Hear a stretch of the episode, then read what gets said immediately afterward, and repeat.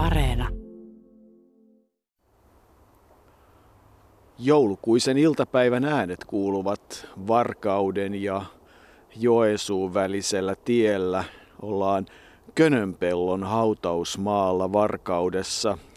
Helsingistä on ajettu kolme ja puolisataa kilometriä ja nyt edessä on luminen hauta, mielenkiintoinen kivi, luonnon kivi, jossa isolla lukee Pakarinen Felix Esajas, eli Esa, viereinen vanha kivi. Siihen on vuonna 2002 haudattu hänen kolmas puolisonsa Elli, entinen Aho Pakarinen, jonka mies Pauli Ilmari kuoli jo 43. Esa Pakarinen itse menehtyi 28. huhtikuuta 1989 ja täällä Varkaudessa hän vietti oikeastaan hyvinkin reilut 40 vuotta elämästään sen, minkä vietti. Tänne tultiin Mertalan kuoja neljän kautta. Joo, siellähän tuo omakotitalo on myytävänä, jossa Esa ja Elli asuivat todella vuodesta 1947 lähtien, mihin voidaan varmaan palata. Mutta aika mielenkiintoinen tämä hautaratkaisu on. Unohdit sanoa, että tässä on Esan hauta ja vieressä Ellin hauta, mutta Elli on nimenomaan ensimmäisen miehensä Pauli Ilmarin kanssa samassa haudassa. Eli nämä haudat on saatu näin vierekkäin. Harvinainen ratkaisu, jota, jota emme ole monta kertaa kokeneet, kuten emme ole kokeneet myöskään tätä lumista ympäristöä. Lunta on juuri satanut tuoretta lunta ja Jouko tuossa joutui raivaamaan tuon Esa Pakarisen haudan niin, että tuo teksti sieltä näkyy. Se oli luonnonkivi. Rääkkylästä tänne tuotu luonnonkivi oli peittynyt kokonaan lumeen. Mä täytyy sanoa, että en koe niinkään olevani Esa Pakarisen haudalla, vaan koen olevani Pekka Puupään haudalla. Niin, Severi Suhosen haudalla, Pekka Puupään haudalla ja neiti Impi Umpilammen haudalla. Neiti Impi Umpilampi on minulle kyllä hyvin vieras. Pekka Puupää tietysti elokuvista tuttu, mutta siinä näkee meidän noin kymmenen vuoden ikäeromme, että, että minulle Pekka Puupää ja Severi Suhonen eivät ole ihan niin tuttuja kuin sinulle.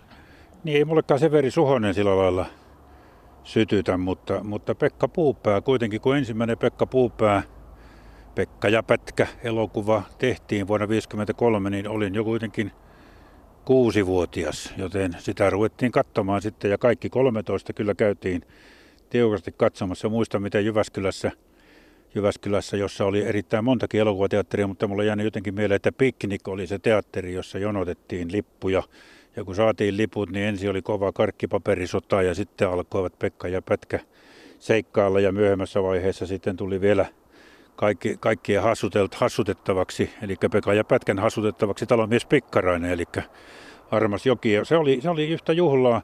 Pekka ja Pätkä elokuvat, joita tehtiin kaikkiaan 13, menivät kansaan. Niitä katsoivat lapset tietysti, mutta myös aikuiset ja kriitikot sitten tyrmäsivät, että niillä ei ole niin mitään arvoa.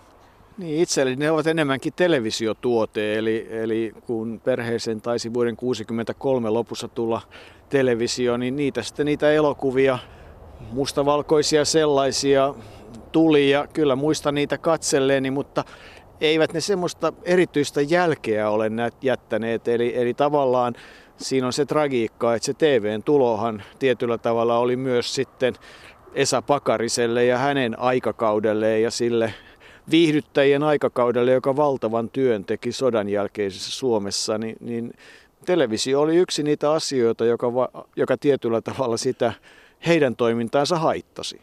Jälki on jäänyt minun ikäluokkaani, eli 50-luvulla ymmärryksen ymmärrystä saaneille, joilla televisiota ei vielä ollut. Silloin se oli tärkeää samalla tavalla kuin näin kuin urheilumiehiä ollaan, niin Paavo Opos ja Pekka Tiilikaisen maaotteluselostukset ja muut radiosta, ne ovat ne, jotka jättivät jälkensä silloin. Televisio tuli sitten ja sitten elämä on kehittynyt eri suuntaan. Esa Pakarinen lepää tässä vuonna 1989 ja, ja tämä on aika merkittävä hauta siinä mielessä, että Esa Pakarinen on viimeinen kulttuurin edustaja, joka on haudattu valtiollisesti, valtiollisin kustannuksin. Silloin haudattiin tietyllä tavalla tämä koko kupletti ja iltama kulttuuri Suomesta. Esa Pakarinen oli viimeinen mohikaani tässä suhteessa. Oli, mutta kyllähän tietysti myöhemmin sitten on ymmärretty sekin, että, että viihde on yksi kulttuurin lohko, niin kuin sitten meille tietysti urheilu ja siihen liittyvät asiat on kulttuurin lohko. Ja nämä lohkot, ne ei saa riidellä keskenään, niiden ei pidä riidellä keskenään. On erilaista kulttuuria, mutta ei parempaa ja huonompaa. Ja se on varmasti asia, johon tässä kohta palataan. Mutta Pekka ja Pätkä, Pekka Puupää, Severi Suhonen, ennen kaikkea se Pekka Puupää, 13 elokuvaa, niin hän sanoit. 13 elokuvaa. Ensimmäinen tehtiin vuonna 1953, niitä tehtiin jopa kolmekin vuodessa. Välillä oli vähän taukoa, kun Pekalla ja Pätkällä oli alkoholiongelma, eli Pätkä oli lahjakkaampi sitä alkoholia käyttämään ja Pekka ei taas sitä pitänyt. Ja 60 tehtiin viimeinen. Ensimmäisen ohjasi Ville Salminen ja viimeisen Arne Tarkas ja siinä välissä sitten 11 Pekkaa ja Pätkää ohjasi Armand Lohikoski. Joten nyt on oivallinen tilaisuus, voidaan ottaa hanskat hetkeksi käteen ja lämmitellä käsiä ja pohdiskella sitä ja kuunnella ennen kaikkea, mitä Armand Lohikoski tästä sarjasta ja Pekka Puupäästä oikeastaan miettii. No ilmeisesti minun tarkoitukseni oli luoda, luoda sellainen, sellainen lapsille soveltuva hahmo, joka edustaa inhimillistä lämpöä ja, ja tuollaista kaikenpuolista hyvää tahtoisuutta ehkä siitä oli, oli kuitenkin tähtäimenä jonkunlainen uuden tyyppinen hyväsydäminen Sven Tuuma. Pekka, Pekka Puupää niissä, niissä minun tekemissä elokuvissa ei suinkaan edustanut sitä suurinta hölmöyttä ja tyhmyyttä, eikä myöskään pätkä, vaan ja se oli oikeastaan mielenkiintoista huomata, että lapsetkin sen tajusivat.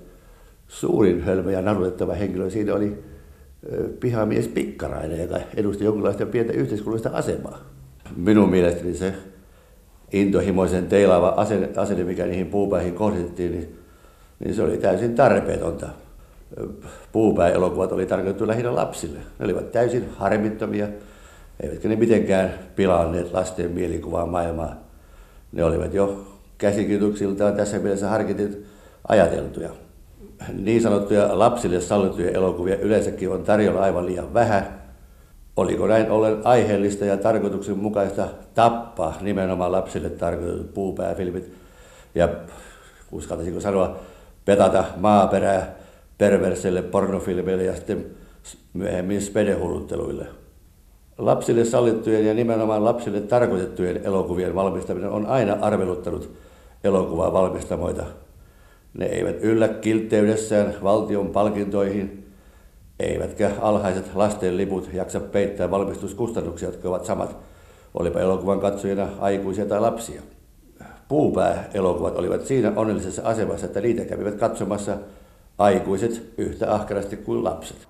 Siinä Arman Lohikoski toi meidät, tai oikeastaan vei aikaan jo 50-luvulle, mutta me palaamme 1900-luvun alun Pohjois-Karjalaan, Rääkkylään, jossa Esa Pakarinen, Felix Esajas Pakarinen syntyi 9. päivä helmikuuta 1911 ja niin kuin tuli todettua, niin hiukan ennen vappua vuonna 1989 hän täällä Varkaudessa menehtyi 28. huhtikuuta tarkkaan ottaen.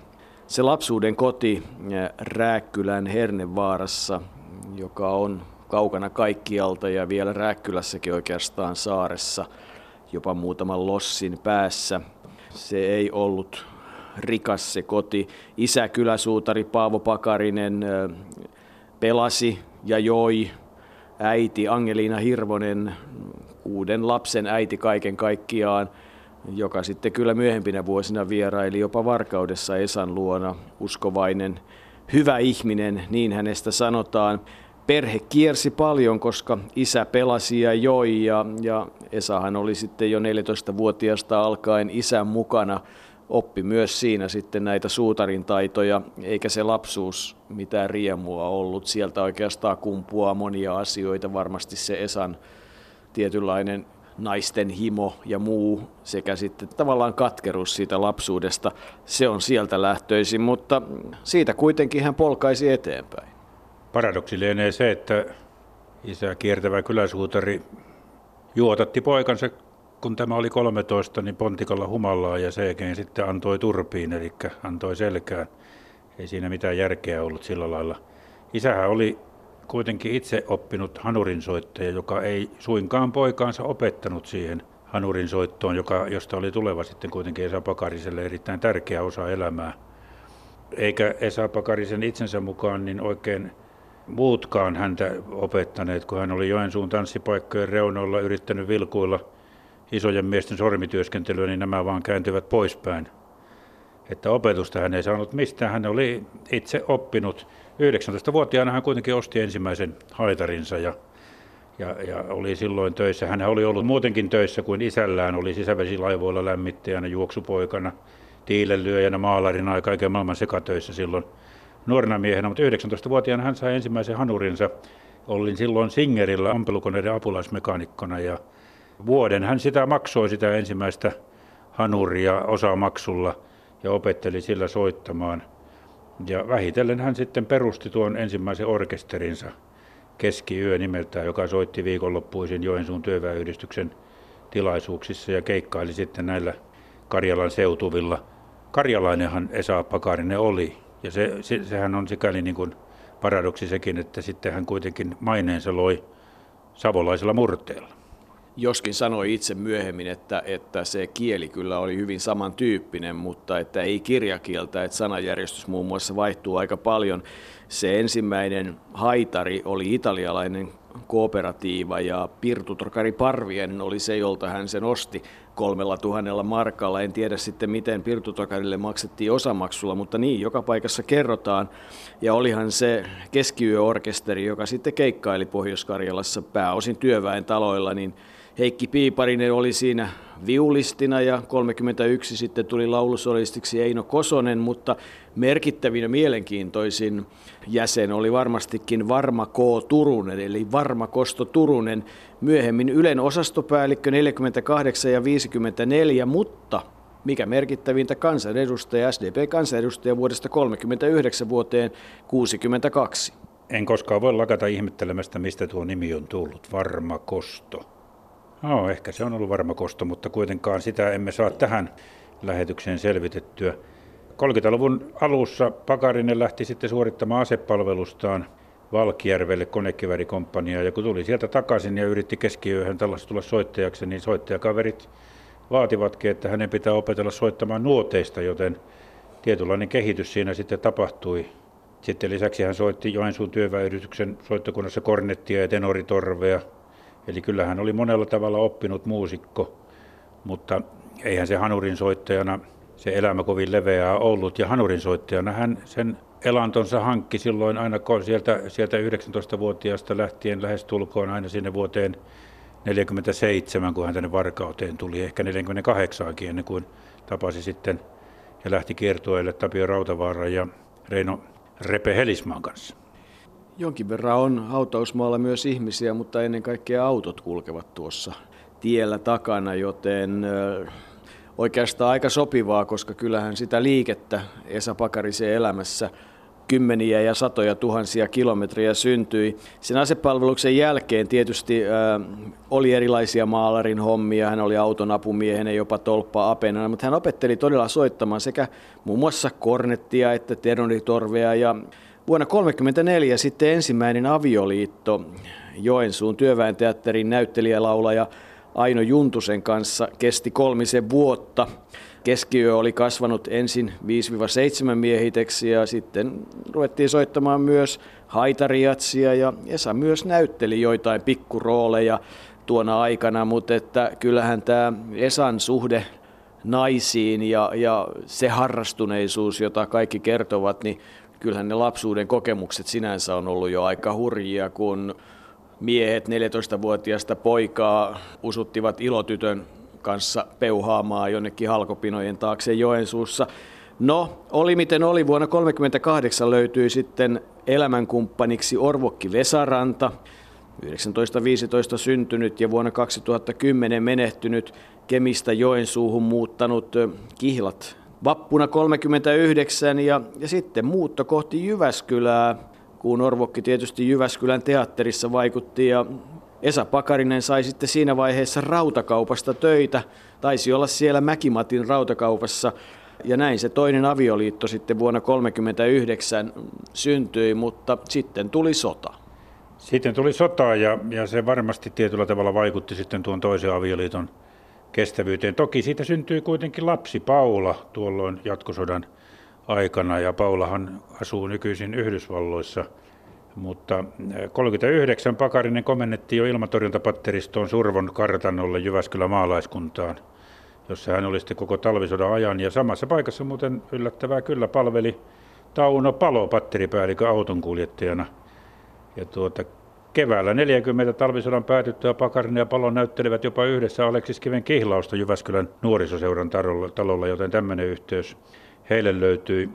Silloin hän perusti ensimmäisen näistä nelimiehistä rytmiorkestereistaan Jyväskylässä, jatkoi Mäkimatilla töitä ja perusti tuo orkesteri, soitti Jyväskylän työväentalolla aina jatkosotaan asti.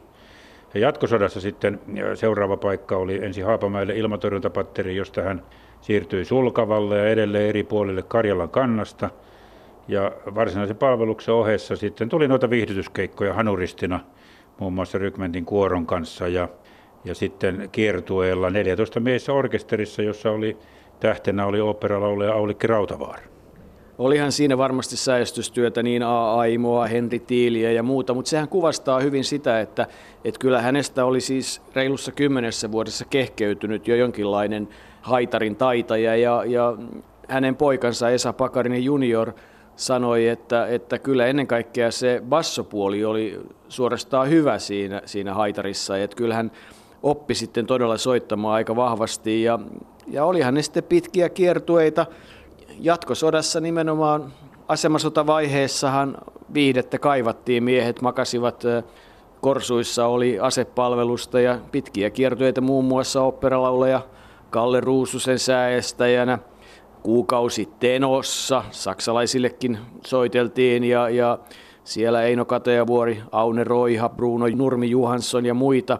Ja vielä sitten sodan loppuvaiheessa hän siirtyi oikeastaan sinne möhköön. Että kyllähän niin kuin koko sodan aikana tutustui sitten valtavaan määrään musiikin tekijöitä, taiteilijoita ja sitten vuoden sodan jälkeen vuoden 1944 oli edessä paluu Jyväskylään ja takaisin rautakauppaan.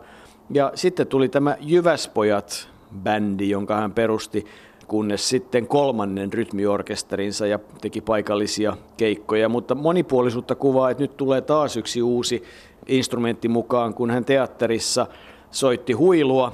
Silloin oltiin sodan jälkeisessä Suomessa ja, ja niinpä sitten toisen puolison tie vei Lahteen – jonne myös sitten luvattiin työpaikka Esalle, vaan eihän sitä työpaikkaa koskaan tullutkaan. Ja, ja siitä alkaa sitten oikeastaan se Esan elämän seuraava valtava jakso, kun nyt eletään loppuvuotta 1946.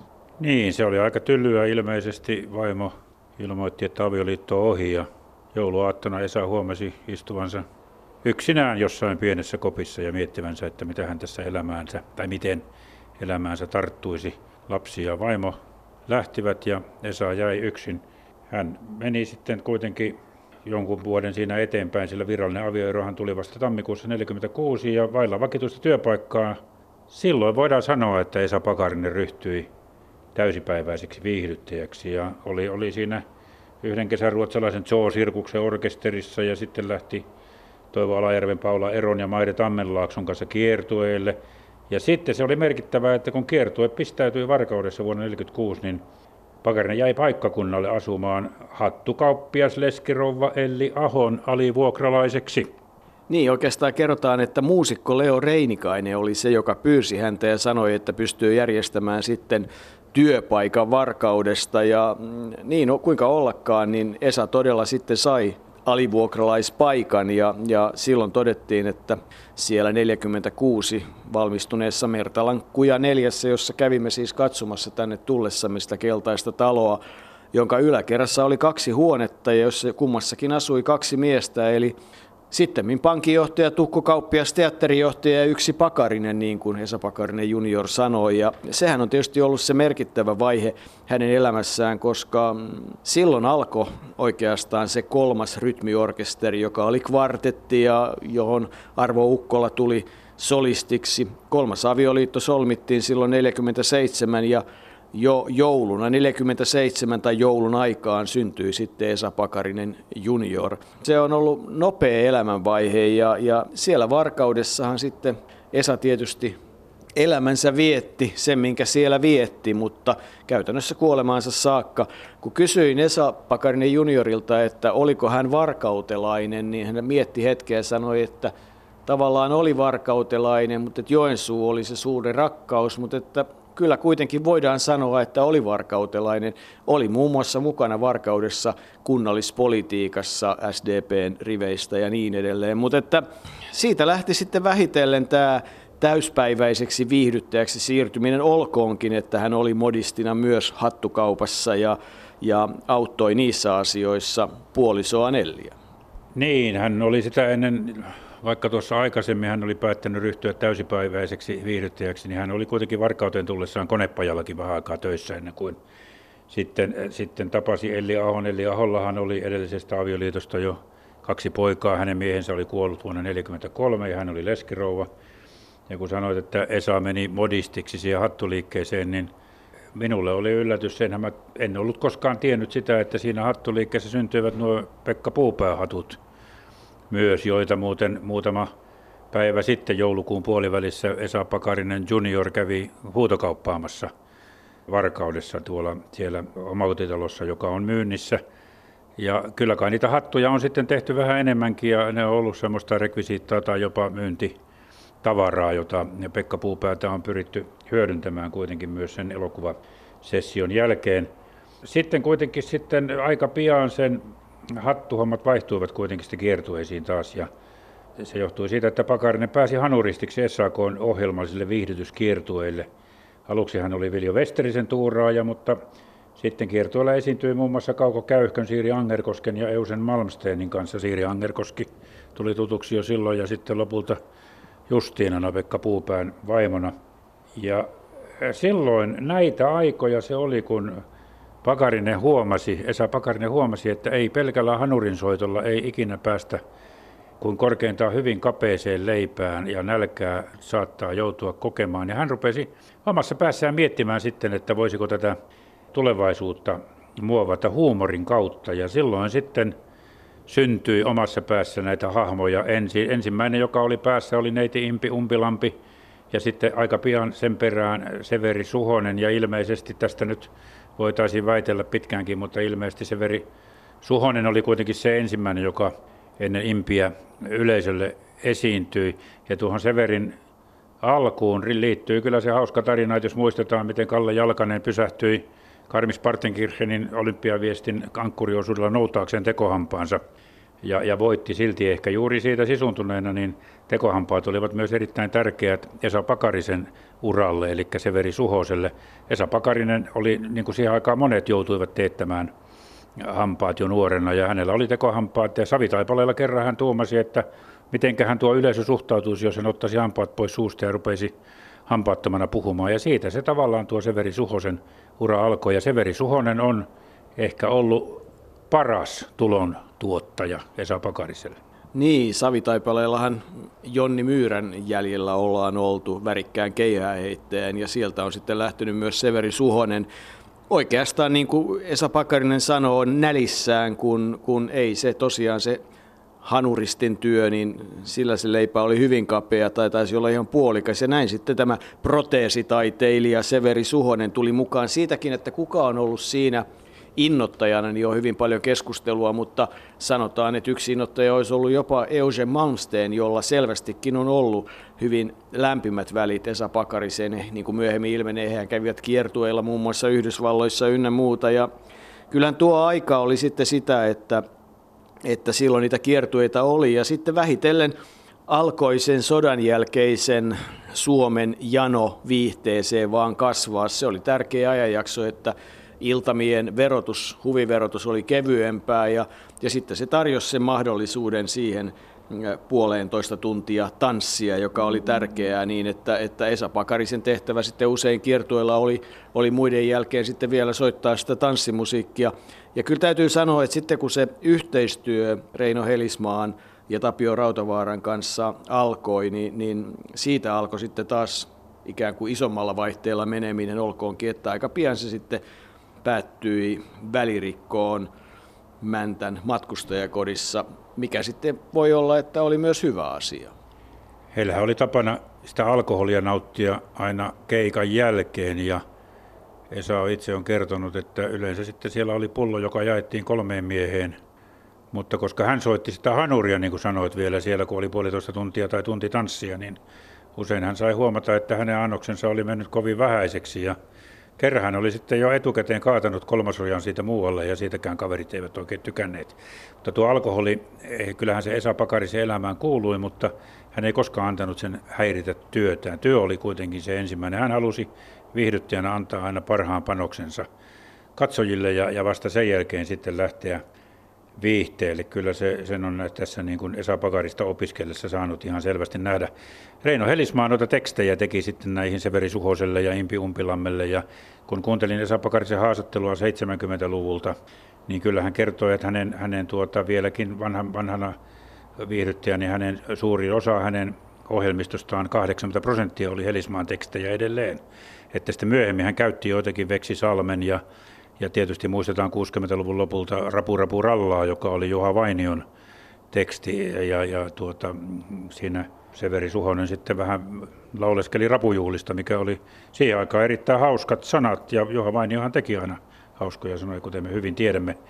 Mutta Helismaa oli hyvin tärkeä henkilö ja Helismaahan tietysti oli mukana myös silloin 51, kun tuo Esan elokuvaura alkoi. Kyllä, siinä vaiheessa oli ollut jo se vaihe, jossa Rautavaara lähti omille teilleen ja Jorma Ikävalko tuli tilalle ja hän on muun muassa se, joka lauloi levylle Säkkijärven polkan. Rautavaara tietysti sen verran häneen pitää palata, että, että eihän se viihdyttäjän työ silloin, se oli kyllä raakaa työtä, mentiin paikasta toiseen, asuttiin vaatimattomasti ja, ja ei silloin tehty taidetta, vaan haettiin pähkinöitä maailmalta, niin hän sanoi.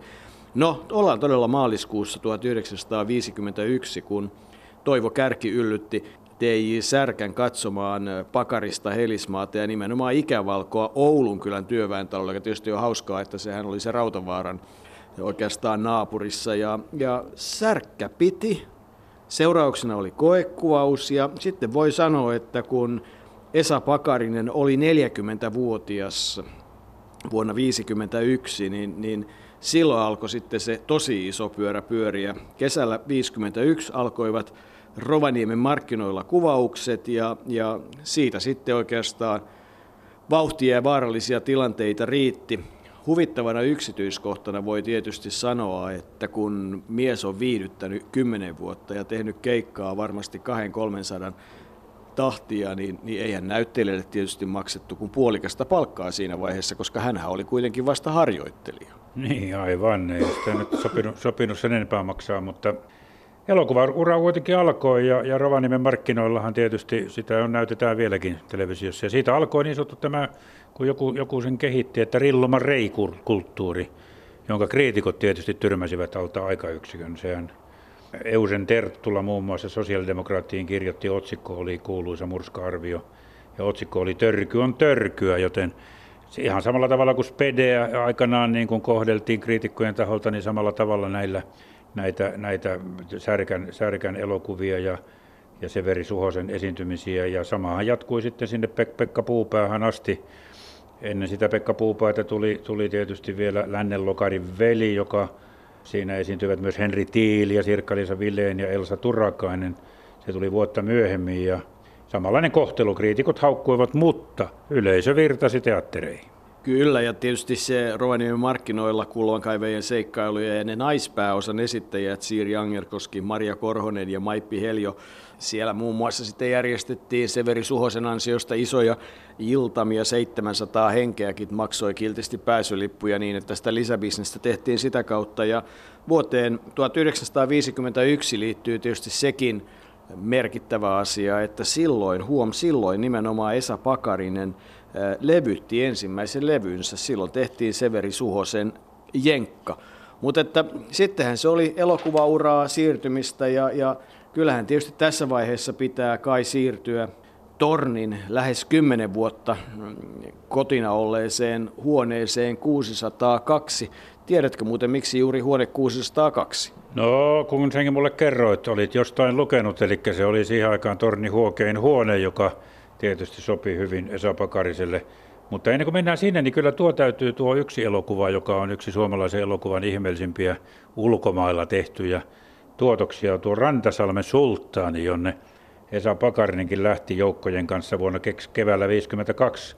Ja mentiin aina Espanjaan, jopa Marokkoon asti. Pakarisen ensimmäinen ulkomaanmatka ja tietysti Pohjois-Norjassa hän oli silloin esiintymässä ja viihdyttämässä saksalaisia joukkoja sodan aikana, mutta sinne sitten tuonne etelään lähtivät muun muassa Oke Tuuri, Assi Norte ja Kauko Käyhkö ja eihän se porukka oikein saanut mitään. Nehän joutuivat kolme viikkoa vai kaksi-kolme viikkoa odottamaan jo sitä, kun jonnekin Ranskan rajalle juuttuivat nuo kuvauslaitteet ja ennen kuin ne tulivat sitten Malagaan, niin oli muutama viikko vierähtänyt ja rahaa mennyt. Ja ryhmä tietysti, en ihmettele yhtään, keskittyi lähinnä hauskanpitoon siinä vaiheessa. Ja tuota, kyllähän siinä loppujen lopuksi niin kävi, että vaikka siellä Marokossakin käytiin ja jotain tehtiin, niin suuri osa sitä elokuvaa kuvattiin Liisankadun studioilla pahvikulisseissa, joten kyllä se sarjassamme suomalaista elokuvan tekemistä niin ansaitsee aika selvän maininnan.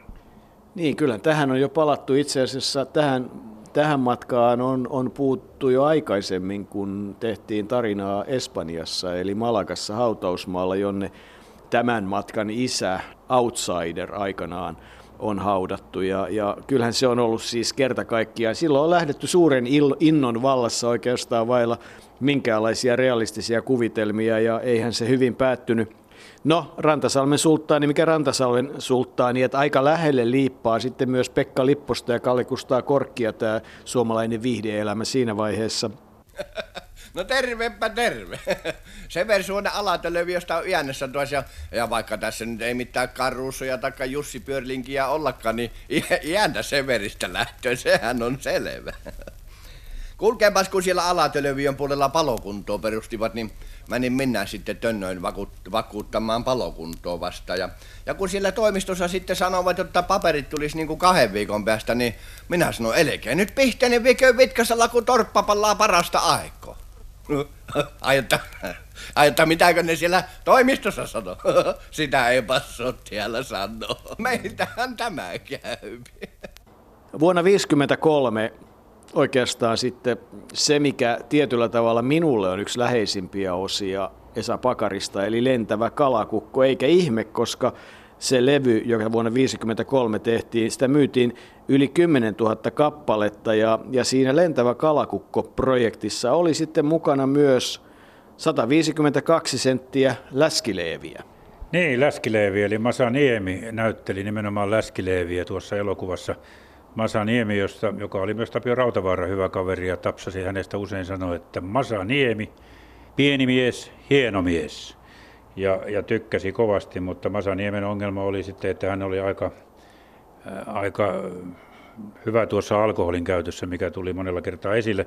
Mutta Masa Niemi, joka siinä silloin tapasivat Pakarinen ja Niemi, ja siitä sitten lähti heidän yhteinen taipaleensa, joka Pekka Puupää-vilmien kautta kesti vuodesta 1953 aina vuoteen 60 ja päättyi tietysti onnettomasti Masa Niemi, kun, kun T.J. Särkkä, maisteri, tuli siihen tulokseen, että ei Pekka Puupää elokuvia enää tehdä ja Masa Niemelle se oli, oli sitten se kovin isku ja se loppujen lopuksi johti sitten siihen, että hänen alkoholin käyttönsä ei antanut mahdollisuutta muuhun ratkaisuun kuin että hän Tampereella uimahallin retkeilumajassa otti sitten alkoholia ja, ja pillereitä ja siitä Pekka, Pekka Puupää, kun Esa Pakarinen on kertonut oikeastaan aika selventävästi tuossa elämäkerrassaan Hattu ja Haitari näin. Eli Masan päiväannos oli ruvennut olemaan pullo koskenkorvaa, enkä minä pitänyt siitä ollenkaan. Siinä keväänä oltiin turneella, ennen vappuaattola ei ollut keikkoja, mutta vapun päivänä oli sitten taas tilaisuus lopella.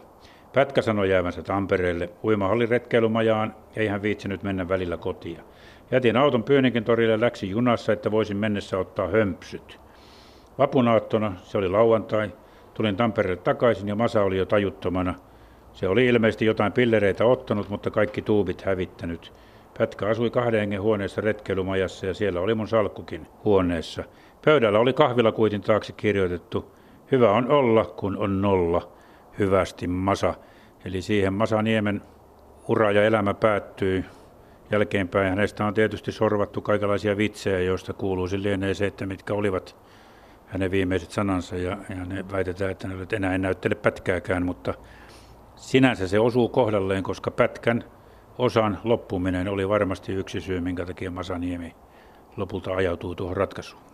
Sääli, sääli, kerta kaikkiaan sääli, koska taas sitten Masaniemi hahmona jostain syystä on jäänyt minun mieleeni ja ennen kaikkea jotenkin hänen semmoinen koominen älykkyytensä, joka erilaisten sanontojen myötä tulee esiin. Niin, niistä monista, monista tilanteista mulla on jäänyt semmoinen elävästi mieleen, kun Pekka ja Pätkä olivat menneet veneellä saareen ja sitten sieltä kun lähdettiin pois, niin se oli joku tämmöinen Suomenlahden saari tuossa Helsingin edustalla. Lähdettiin pois, niin tultiin rantaan ja Pekka katsoi, että höh, että missä vene on, jolloin Pätkä tapansa mukaan hyvin kohteliasti Hattu vähän vinossa totesi, että niin asiaan ei tietysti minulle kuulu, mutta eikö se ole tuolla ja osoitti sinne jonnekin kilometrin päähän Suomenlahtea tai merta tai sitä Helsingin edustaa.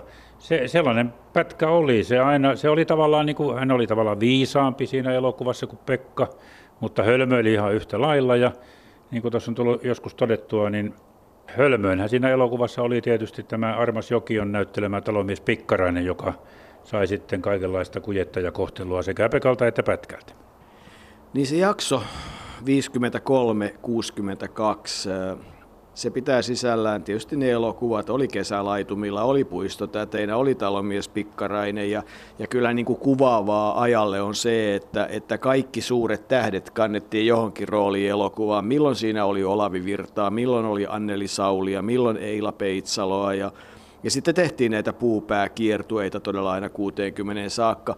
Pari semmoista asiaa niihin liittyy on se, että, että se Esa Pakarisen suhde alkoholiin oli sellainen, että hän ei todella, niin kuin aikaisemmin sanoit, voinut sietää sitä, että kaverit ottivat. että työt, hän oli niin kuin tavallaan hyvin puritaanisen työn suhteen, ne piti aina hoitaa hyvin. Toinen, mitä hän ei voinut sitä sietää, oli se ja pelkäs oli se, että jos pojat pelaa liikaa korttia, niin siitä syntyy riitoja ja, ja tietysti rahasta riitoja, koska rahahan tehtiin, eikä se rahan tulo, vaikka paljon oli töitä ja paljon oli suosiota, niin, niin palkat olivat kuitenkin aika pienet ja, ja palkkiot ja matkat pitkiä. Hän itse oli kyllä intohimoinen vedonlyö ja saattoi lyödä vetoa muun muassa siitä, että kuinka paljon keikalle tulee väkeä. Ja se ei riittänyt, että lyötiin kerran, vaan vielä välivetoa ja ties mitä apuvetoa niin, että hän sitten kyllä voitti aina niitä – kunnes sitten tullaan sinne vuoteen 60 ja, ja se Masaniemen itsemurha, täysin turha, niin tota, aikaan sai sen, että hän ei koskaan mennyt Esa Pakarinen sen jälkeen kaverinsa hautajaisiin. Hän ei halunnut mennä, ei voinut mennä, oli herkkä ihminen, oli niin kuin tavallaan kylmä ihminen, ei hauska ihminen, hiljainen ihminen, mutta tunteellinen ihminen. Ja, ja, ja oikeastaan sitten se viimeinen elokuva, mullin mallin sitten 10 vuoteen 61 Emeliä, Repe Helismaata, Spedeä, Matti Louhivuorta. Ja sehän sai tietysti ihan loistavat arviot, kuten esimerkiksi maailman huonoin elokuva. niin, T.J. Särkkä jopa ripusti sen arvostelun seinälleen saadakseen tuota, tai näyttääkseen itselle ja kaikille muillekin, että tämmöisiä elokuvia täältä syntyy ja yleisö käy katsomassa. Mutta kun puhuttiin tuossa hänen, hänen tunneelämästään ja, ja siitä, että hän ei sitten mennyt kaverinsa hautajaisiin, niin on paljon lähteitä, jotka kertovat, että Esa Pakarinen oli itse asiassa siviilissä jopa, jopa tyrannimainen ja todella joskus julma ilkeäkin ihminen. Hän itse sanoi haastattelussa, että hän oli tosikko. Hän on tosikko, hän sanoo kerran. Ja, ja yhdistää se jotenkin siihen, että myös komikkaa on näyteltävä tosissaan. Mutta kyllä, kyllä sitten tietysti Esa Pakarin juniorkin muistaa ne mykkäkoulut, jo hän hyvin usein sortui mykkäkouluihin, jotka sattu, saattoivat kestää kaksikin viikkoa, joka on jo aika, se on jo, se on jo aikamoista kidutusta, jos asutaan samassa paikassa eikä toinen puhu kahteen viikkoon mitään. Eli kyllä Esa Pakarisella oli sekä, sekä tumma että valkoinen puolensa ja ei se varmasti ollut helppoa se komikon työ. Eihän komikon työ, komikkaa sanotaan, että komikon, komikan näytteleminen on, on se vaikein laji ja, ja sitten vielä tuollaisella luonteella, niin Esa Pakarisen piti kyllä todella puristaa. Mutta hän vaati paljon sitten myös muilta. Hän vaati paljon itseltään ja hän vaati paljon myös muilta. Ja kyllä mä luulen, että hän vaati paljon myös Pekka Puupäältä ja Severi Suhoseltakin, että se, se anti, minkä yleisölle synnyttää, niin, niin että se on sitten ensiluokkaista niin hyvä kuin mihin hän pystyy.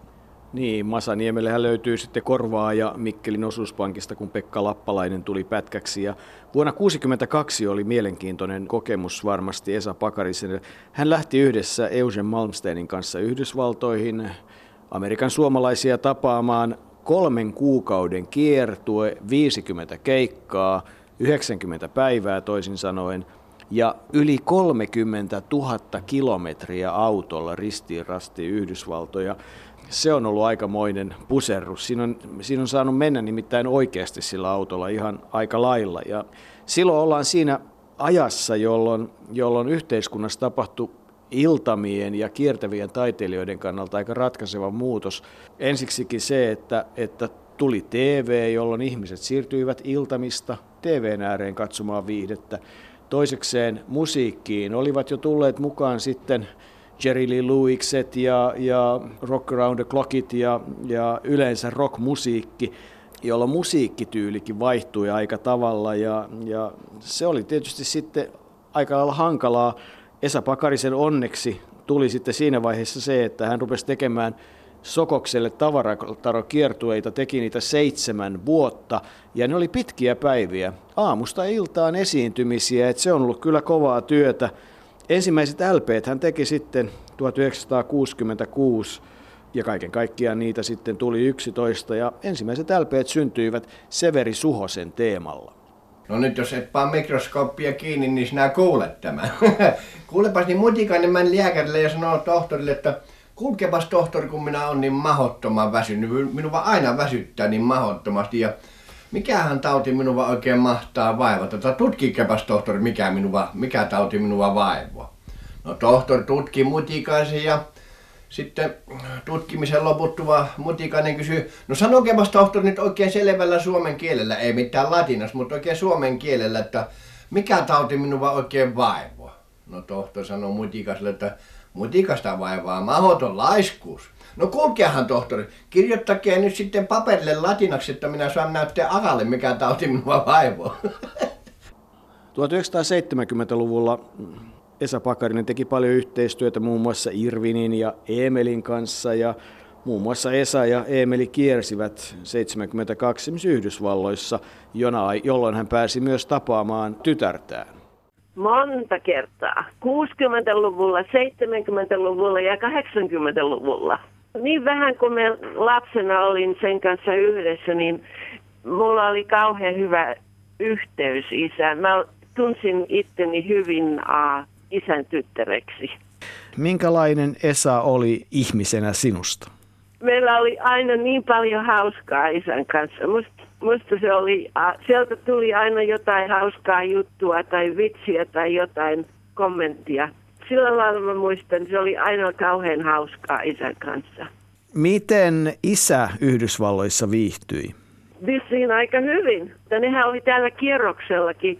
Ne teki ohjelmaa ne kierti Amerikkaa niin kuin näiden suomalaisten joukossa ja tekivät ohjelmaa, mutta mä muista kuka ne kaksi muuta miestä oli. Isällä oli aina Hanuri mukana, kun se tuli tänne meille äh, kyläänkin käymään. Me aina saatiin kuulla musiikkia. Sehän soitti aika hyvinkin sitä Hanuria. Sieltä, tuli, sieltä pesi. ne eros, mä olin niin pieni, että mä en oikein muista yhtään mitä. Sen mä muistan, että isä soitti haitaria. Mä muistan nähneeni sen. Ja mä muistan Säkkijärven polkan. Mulla on cd täällä ja on levyllä soittoa ja mulla on kaikki, mun veljeni poika mietti, antoi mulle kaikki sen filmit, ne on DVDllä. Sitten on levyjä, mitä isä oli lähettänyt tänne silloin, kun niitä tuli ulos, niitä isoja. Hän piti siis sinuun yhteyttä. Oh ja, jatkuvasti. Kirjeenvaihto ei ollut. Se oli enimmäkseen puhelimitse ja tai sitten jos minä tulin sinne tai hän tuli tänne. Mä justiin laskin sitä eilen. Mä olen käynyt vissiin kuusta, kuusi kertaa Suomessa. Mutta hyvin olet kielen säilyttänyt. No kun äiti oli täällä, niin äidin kanssa mä puhuin suomea aina. Paitsi sitten loppuaikoina se oli, englanti on mulle niin paljon helpompaa, että, että mä puhuin äidille englantia ja äiti puhui mulle suomea. Me tultiin hyvin toimeen niinkin. Meidän elämä oli niin kiireistä. Äiti näytteli ja minä kävin koulussa ja se oli semmoista tohinaa. Mä aina sanoin, että jos mä haluan nähdä isäni, niin mun pitää mennä ostamaan elokuvaliput ja nähdä elokuva. Kun täällä on paljon suomalaisia, niin se tekee enimmäkseen ohjaustyötä, mutta ei se työksensä siis näyttämällä näyttely, koska sen, sen englannin kieli ei koskaan oikein selvennyt, vaikka kasvoi Amerikassa ja se eli täällä koko lapsuutensa. Sitten kun se tuli takaisin, niin ei se englannin kieli siitä niin selvinnyt enää. Mä luulen, että kaikki ne näyttelijälahjat meni mun veljeni. Minuun ei ole tullut yhtään sitä. Sinulla on siis isästä lämpimät ja hyvät muistut. On hyvin lämpimät.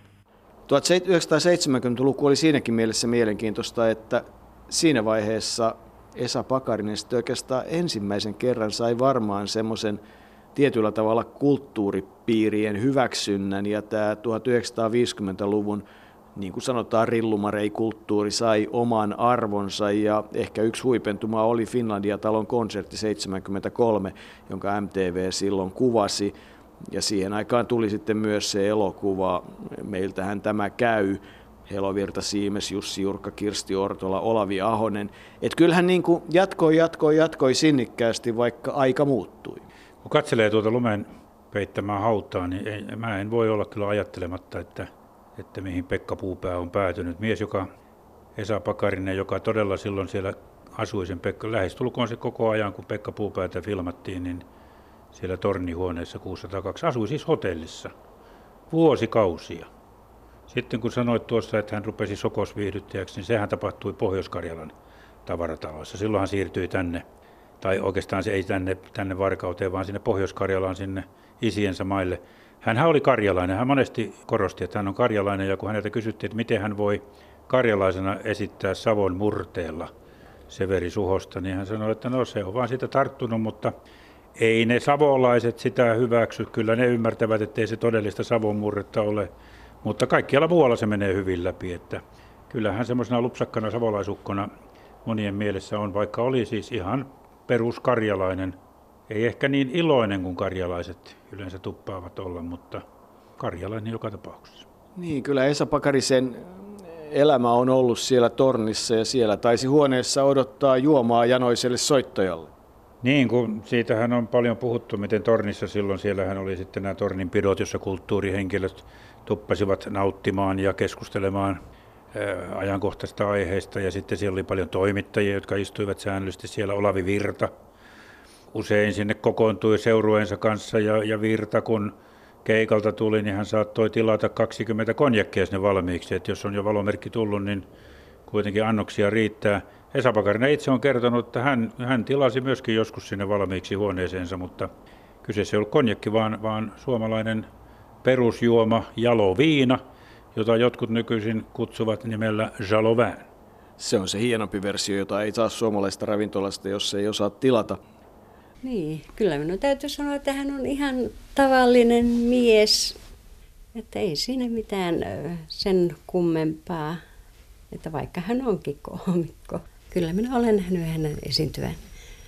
Ja, ja kyllä minä tykkään kanssa hänen esiintymisestään. Niin, ja sitten vielä, että jos niitä on niitä vitsiä, vähän semmoisia kaksipuoleisia, niin tuota, kyllä hän aina katsoo minuun, että voiko hän nyt tämä esittää vai ei, kun hän tietää, että minä en oikein pidä niistä kaksimielisistä vitseistä. Minun täytyy sanoa, että silloin kun hän tulee kotiin, hän on hirveän väsynyt. Että sitä menee nyt vähän se, se tuota, semmoinen yksi päivä, semmoista, se on semmoista verryttelyä ja, ja, ja totuttelua taas kotioloihin, mutta kyllähän sitä lepoa kaipaa ja, ja se on, että meillä on kyllä semmoista rauhallista ja että hän, hän voi levätä kyllä. Ja sitten se on, sitten on taas kaikki hyvin. Mielenkiintoinen avioliitto Ellin kanssa. Hän kävi joskus Helsingissä edustajat kiersivät sitten myymässä tavaraa, kävi ostamassa tavaraa. Helsingissä oli jo kerran jopa Jussi Juhlissa ja Esan ja Elin välillä oli kunnioitusta, mutta mikä oli sitten se rakkauden määrä, sitä ei kukaan oikein tiedä, koska Esa oli naisten mies. Se harrastuneisuus tuli selvästi esille ja sekä Esa juniorin että, että myös lehdistä löytyy se tarina, jossa Esa pysäyttää auton jonkun keikan jälkeen, 16-vuotias junior autossa ja Esa sanoo, että menee sitten sen kukka Hameisen Naikkosen kanssa ovesta sisälle ja sanoo, että tuossa on auton virtaa vain, jos haluat kertoa äidille, niin aja kotiin. Mutta se suhde oli kunnioittava ja, ja tota, niin edelleen, että kyllähän yhdessä viettivät. Esimerkkinä ehkä kuvataan se, että äitihän vakavasti sairastui paksunsuolen syöpää vuonna 70 ja, ja leikkaus Varkaudessa päättyi siihen, että lääkärit olivat hyvin ei-toiveikkaita, että se enää mitään auttaisi, mutta Esa teki valtavasti työtä ja sai suhteidensa kautta sitten puolisonsa Helsinkiin hyksiin ja, ja tota, hänet leikattiin ja, ja niin kuin poika sanoo, niin äiti oli sen verran noita, että käytti mustajuuri uutetta suolaviinaa ja kuoli sitten loppujen lopuksi vuonna 2002, 32 vuotta tuon jälkeen vanhuuteen. Dementia ehkä vaivas, mutta entinen voimistelija kulki paljon ympäri varkautta ja jos joku ei, jos hän jonnekin eksyi, niin kaikki hänet tunsivat ja hän liftasi kotiin ja hänet vietiin kotiin, että, että kyllä se ehkä kuvaa hyvin sitä asiaa, mutta se Esa Pakarisen elämä, paskamainen elämä, niin sitä on hän itse kuvannut monessa eri yhteydessä. Mutta tässä haudalla kun ollaan, niin pitää muistaa, että hän, hän sai siis valtiolliset hautajaiset, eli, eli valtio maksoi Esa Pakarinen oli viimeinen Tannerin ja, ja Tatu Pekkarisen ja muiden kuplettimestarien sarjassa ja hän oli lajinsa viimeinen, näin voidaan sanoa ja hänen myötään sitten poistui tämmöistä iltamaperinnettä ja kaikenlaista ehkä suomalaista viihdettä, mikä suomalaisinta viihdettä. Ehkä oli tullut aikakin sen poistua, mutta joka tapauksessa Esa Pakarisen hautakiveen toivoisin, että siihen voitaisiin jollakin tavalla – laittaa, että kenestä oli kysymys. Jos ei muuta, niin vaikka hattu ja haitari, puupäähattu. Nyt siitä ei tiedetä Felix Esaias, Esa Pakarinen. Harva nykyajan kulkija sen tietää, kenestä oli kysymys. Ja, ja olisi ihan hienoa, jos häntä muistettaisiin vielä silläkin tavalla. Hän oli merkittävä suomalaisessa viihteessä sodan jälkeisessä Suomessa jo ja siitä eteenpäin, kun Suomi pyrki jälleen sitten niiden kärsimysten jälkeen jaloilleen. Niin, ja kyllähän se viimeiset vuodet, astma- ja sairaseläke, sitten vielä Australiassa kiertue Eugen Malmsteinin kanssa, 74 puolikas taiteilija eläke.